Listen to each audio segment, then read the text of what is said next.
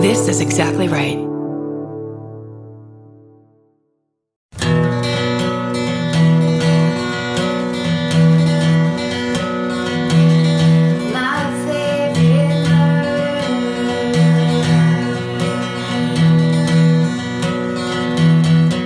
Hello. And welcome to my favorite murder, the mini-sode. the minisode from the quarantine. We're still doing it. Are you? Let's get, let's do it. It's you really fun. should. You write us emails. We Yeah. read them aloud, and and the symbiosis goes on and on. Mm, it's a beautiful thing. You want to Mm. go first? Sure. the subject line gives it away, so I'll just read it. Okay. Greetings from the Midwest. Let's get right into it. It was the mid 80s and my mom had a wild perm, and my brother and I were not yet around to drive her and my dad bananas. Bananas premiered last week on the Exactly Right Network. Please Promo in. code murder.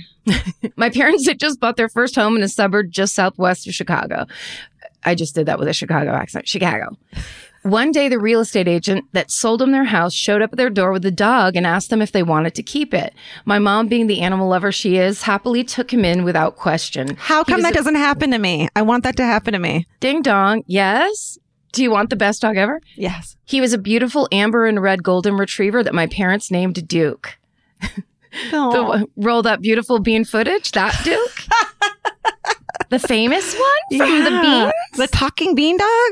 Apparently, the real estate agent, let's call her Peggy, was in the process of showing a nearby home that had belonged to a Chicago mobster who was recently murdered.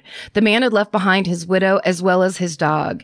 You may see where this is going. Oh, Peggy noticed that the mobster's widow would leave the dog tied up in the backyard all day long and did not seem to care for him at all. So one day, she took matters into her own hands, snuck into the lady's backyard, Oh my kidnapped God. the dog, and brought him to my parents. As far as my parents know, the woman never went looking for him, which was for the best, since I would imagine it'd be It'd be bad to piss off a mobster's widow. When I asked my mom to tell me more about the story, she also mentioned that Duke was supposedly a gift from one mobster to another. He was purchased and uh, likely a pretty expensive present. My mom adopts all her pets from shelters, so Duke was the only purebred dog she's ever had. My parents say that Duke was one of the sweetest dogs, and I can only wonder what kinds of things he saw before he ended up with them. I hope you enjoyed this story. It's one of my family's favorites. Thank you all for what you do and for keeping me company as I run up and down my stairs in an attempt to exercise from home. Seeing you in Milwaukee last May was a dream come true, and I hope to see another live show when this is all over. We do too. Stay well, and SSDGM, A. That's a great story. That's a great story. Oh, I want a mob dog. Seemed a little d- li- lightly dangerous. That real estate agent was a very brave woman. yeah, good for her. Bold. Okay. This one just goes Hi. I just finished the latest episode about the Kent State Massacre. My husband is from Kent and his whole family has a connection to the university in one way or another. The first time I went back home with him, his mom was driving us around, showing us things in town. When we got to campus, she drove us to the now parking lot where the massacre happened and began to tell us her story of that day. But first, a meet cute. My mother in law was in the first nursing class at Kent State, and my father in law drove for the campus bus service.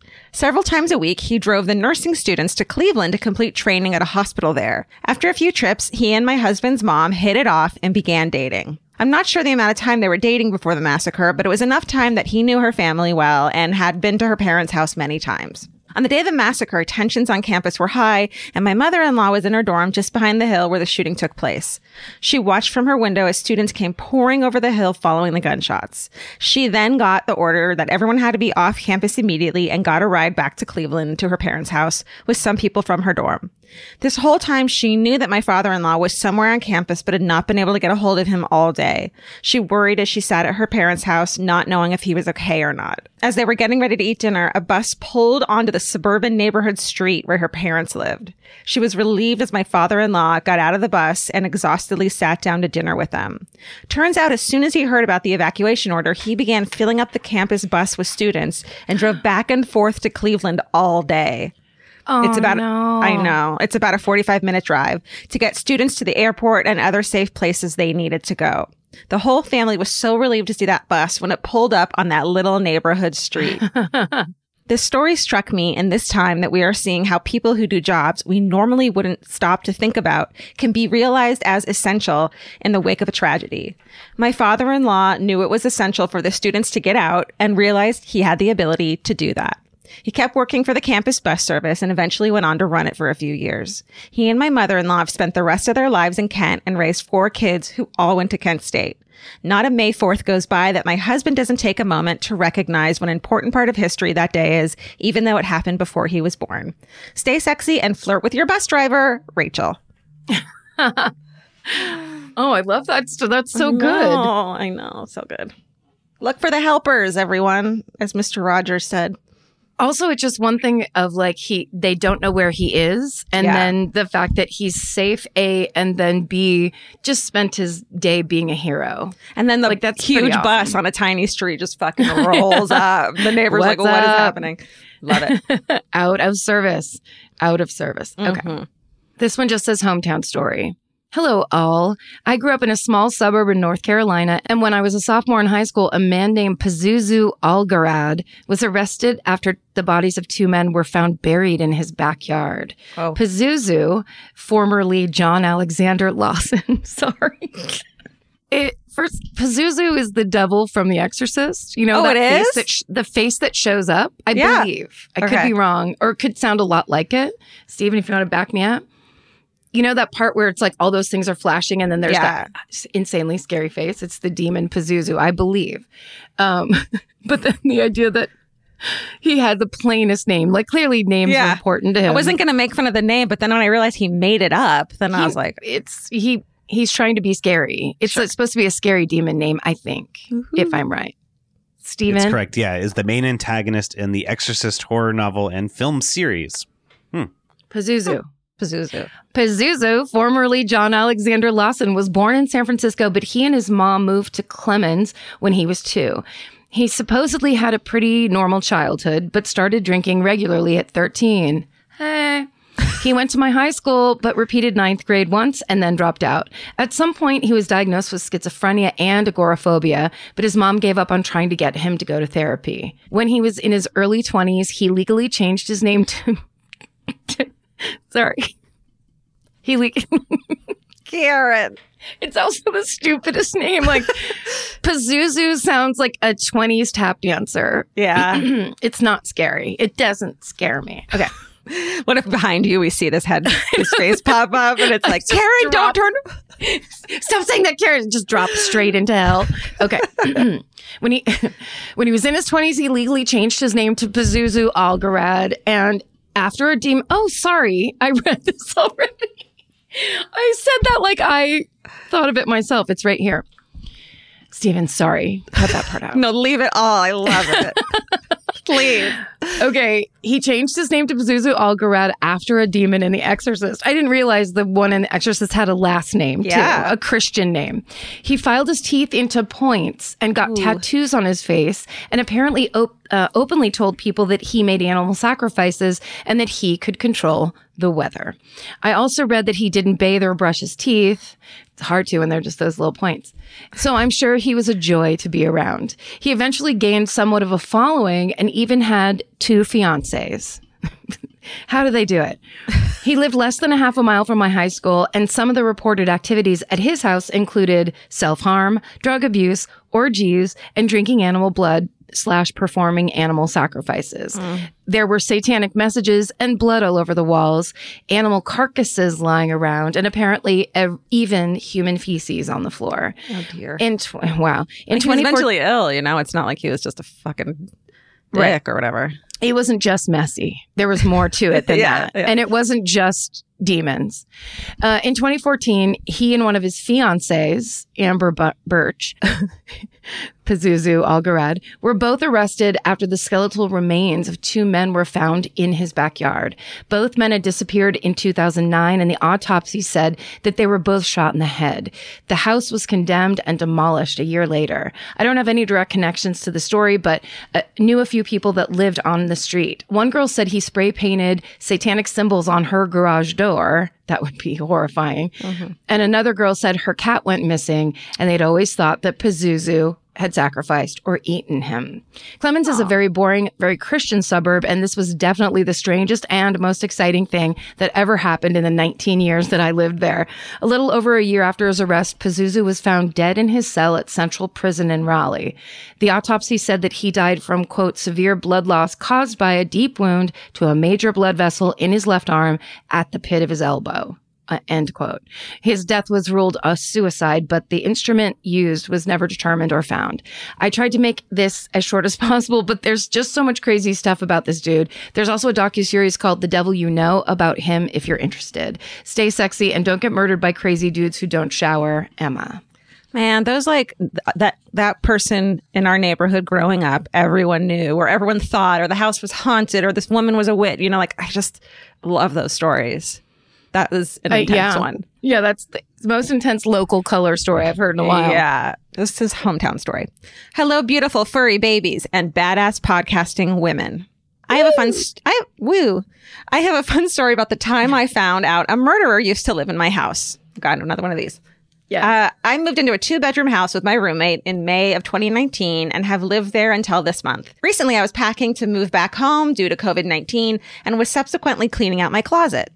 In the closet, I found a birth certificate for a man named Watson Presley, and that's a fake name. You know I'm nosy, so I immediately looked him up to see if I could find anything about him. He was born in Florida and would be 35 years old according to the birth date. When I did the Google search, the first thing that came up was a mugshot. Mm. And after further research, I discovered that he had been arrested for, all caps, second degree murder, as well as armed criminal action. This is what I get for renting in a cheap college town, I guess. I dug deeper and here's what I found out. The murder happened in 2015, fortunately not in the house I live in, but on another street in my town. It was a dispute between Watson and his uncle, which resulted in Watson shooting the uncle several times in the chest from far away, and then a few more times uh, at close range. The murder occurred back in 2015, so I was curious how his birth certificate had gotten into my house and if he'd been in my room. After reaching out to my landlord, after reaching out to my landlord, I discovered that he had lived in my house in 2016 and 17 when the court proceedings were going on to decide his sentencing. So he was Oh. out on bail. Homeboy definitely slept in my bedroom. As it turns out, he was left out on probation and still lives in my city somewhere as of 2020, hence the Oh. fake name that Oh, she right. gave us. Smart. Um, the judge let him off with a few years of probation, and now he's just hanging out somewhere in town. No idea that a 19 year old museum study student has his birth certificate now. oh. This let me know that my landlord clearly doesn't do background checks and that you should always investigate the top shelf of your closet to see what fun stuff you find. Stay sexy and don't rent your house to murderers, Cameron. Whoa. I like that she said, and if he'd ever been in my room. That's a good way to break into people's rooms. You sneak in with your birth certificate, and you slide it under the boop, the bed. If you're like me, you're always looking for a story to dive into. Whether it's a family drama or a mystery to solve, the key to getting hooked is the details. I need rich visuals and intricate storylines, and June's Journey has that and more. June's Journey is a mobile mystery game that follows June Parker, a daring young woman, on a quest to uncover the truth about her sister's murder. This is your chance to test your detective skills because you'll play the game as June herself. Explore beautifully designed scenes from the 1920s, like lavish estates and gardens, and don't forget to keep an eye out for hidden clues. There are twists, turns, and catchy tunes, all leading you deeper into the thrilling storyline. And if you play well enough, you could make it to the Detective Club. There, you'll chat with other players and compete with or against them. June needs your help, but watch out, you never know which character might be a villain. Shocking family secrets will be revealed, but will you crack the case? Find out as you escape this world and dive into June's world of mystery, murder, and romance. It's all just one tap away. Discover your inner detective when you download June's Journey for free today on iOS and Android. That's June's Journey. Download the game for free on iOS and Android. Goodbye. Georgia, have you ever been blown away by the most simple dish at a restaurant, like perfectly scrambled eggs? Oh my God, yes, Karen. And then all I want to do is make that dish at home and eat it every day. well, you probably could, as long as you have the chef's secret ingredient, Made in Cookware. Made In was created to bring restaurant quality performance kitchenware to home chefs around the world. For years, they've built their business by supplying restaurants and top chefs with high end cookware. Some of Tom Colicchio's most treasured dishes at his restaurant Craft are made in Made In. Whether you're cooking for professional critics or just the critics you live with, your meals will benefit from the quality of Made In products. Like their carbon steel cookware, it combines the best of both cast iron and stainless steel clad, so it's rugged enough for grills or an open flame. It's the MVP of summer cookouts and cook ins. What I really love about made in cookware is that it actually makes something like having a Memorial Day barbecue much more convenient because you can keep everything on the grill. If you need to throw,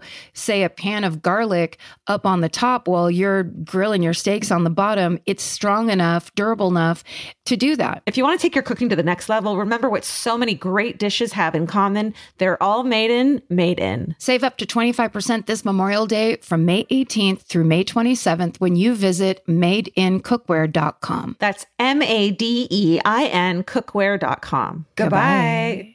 There's something about the sound of an old timey cash register that really takes me back. I know. It sounds like someone is about to hand me an ice cream cone, but it also sounds like we just sold some merch. That's right. And if you're a Shopify user like us, you know that this sound means you just made a sale. Shopify has helped millions of businesses sell their products online, but did you know they also offer the same support for brick and mortar stores? From accepting payments to managing inventory, they have everything you need to sell in person. So give your point of sale system a serious upgrade with Shopify. Shopify POS tracks sales across all your locations. That way, you'll always know what you have in stock and where. They also provide reliable tech that fits your unique retail needs, like turning a tablet into a credit card reader. And if you're looking to reach new customers, check out Shopify's marketing tools. They're easy to use and they integrate with all social media platforms. With Shopify, we have a powerful partner for managing our sales. And if you're a business owner, you can too. Do retail right with Shopify. Sign up for a $1 per month trial period today at shopify.com slash murder.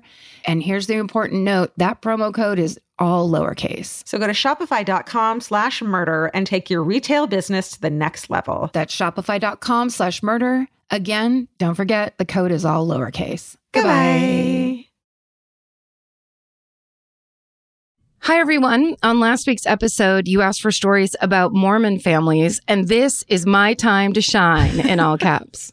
I come from a super religious family in Utah. This story is also about my sweet grandma Jazz. J A Z. So it's a twofer with Mormons and grandmas. My grandma loved and lived for expensive jewelry, mm. real jewels, real gold, you name it. She loved it. She also loved to store money and other expensive things in weird places. Like when my grandparents moved out of the house they lived in for 45 years, the new owners found $750 cash in the furnace room. Anyway, one day, I'd like to imagine that it's a lovely day in 1997. The Salvation Army knocked on my grandparents' door to ask for canned food donations. All caps. Well, us Mormons love our canned food. so they had a lot of it. My clueless grandpa, uh, in one fell swoop, uh, put all the cans from the storage room into a bag and sent the nice Salvation Army man on his way. Well, I know where I know where this is going, and it's hard well, to cut, it's these are my favorite as well. I think we've talked about these types of stories. Well, cut to the local nightly news that night. There was news story that someone had accidentally donated an empty can of Campbell's Chunky Soup full of thousands of dollars worth of jewels. And if you know who this person is, to please let them know that they have lost their jewels. Wow, uh, that's so generous of them to. To, to announce it, Yeah, I figured it was like just going to be gone forever. My grandma was able to get all of her lovely jewelry back. Everyone had a good laugh and wasn't at all surprised to find out it was my grandma with the missing jewels.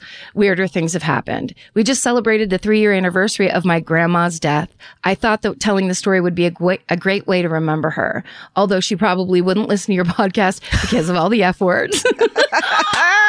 Fair enough. Absolutely. I know she would love that I'm telling this story. She was one special lady. Oh, so I guess stay sexy and check your soup cans for expensive jewels before donating them. Candace. I love it. I feel like everyone now that we're all home, or some of us are home, have time to write in their grandma and grandpa stories because I got a lot of those, and it's the best. Yeah. They may, and maybe time to call them if they are lucky enough to call them on the phone and ask them right. questions. That's right. Okay, this one I That's right. Want to tell you the name of it because it's just so funny. And Guten Tag. I live on a pretty crowded street in Philadelphia where the porch to my home is pretty accessible. We have steps leading up to it, but no gate. For about seven or more months, the most bizarre thing had been occurring on this porch. My roommates and I would come home from work and discover a single piece of lasagna noodle perfectly placed on either our porch couch or table. Not multiple pieces, not a random pile of trash, a single noodle. My roommates thought it was uh, like a funny neighborhood kid at first, and I was not amused. I was very creeped out that someone had walked onto our porch and done something so harmless yet powerful. We would throw away the noodle, and hours later, another piece would show up. this nonstop. This nonsense would stop for weeks and then randomly start again. I started going into a full panic cold sweat after like the fifth time because I consume loads of true crime and I am aware of the sick nature of humanity.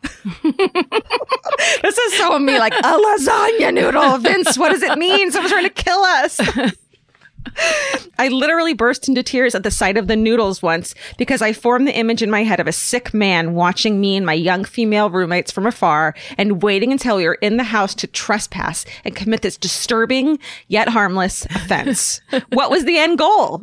My one roommate is very nonchalant and chill. And after I had drafted a handwritten note and was about to leave it on the porch, that read, if you leave anything on this porch again or approach this home, I will call the police. My roommate was amused at how scared I was and insisted it was simply the squirrels, probably just dropping food. I shrunk. Squirrels from where? The Italian squirrels with their own restaurant in the tree. What are That's you right. talking about? I shrunk He my. knows how squirrels love pasta. you know. I shrunk my face in disbelief. I don't know what that means. That she believed squirrels were capable of such disturbing yet harmless terror. The other day, I walked onto my porch and froze. I couldn't believe my eyes. There were multiple squirrels digging through my neighbor's trash can and pulling out noodle and pulling out noodles. No. My neighbor must get a hankering for lasagna and never use all the noodles in the bag. I caught one on camera and will link it in the email. The bastard dropped the noodle on my porch just like it apparently had been for months. Anyway, the idea that some pervert is actually still watching and waiting to drop raw pasta on my porch still lingers in my mind. Attached are random pics throughout the months of the place noodles and then the bastard squirrels, SSDGM. And that was called Lasagna Squirrel. What if the what if the pervert is actually watching the squirrels and he's even more perverted than you think he is because he's Yeah. not even into you. Yeah. He's into like s- squirrel feeding, like s- Squirrel sneak, squirrel sneaking. squirrels and carbs. School Disgusting pranks. portion of the internet. Squirrel pranks. Those were amazing this week. Good job, everybody. Yeah, send us your weird fucking stories and the time you freaked out and it wasn't what you thought it was going to be. Like What squirrel. you- I don't know. Do that for sure. And Yeah. whatever else you want, but Right. also stay sexy. And don't get murdered. Goodbye. Goodbye. Elvis, do you want a cookie?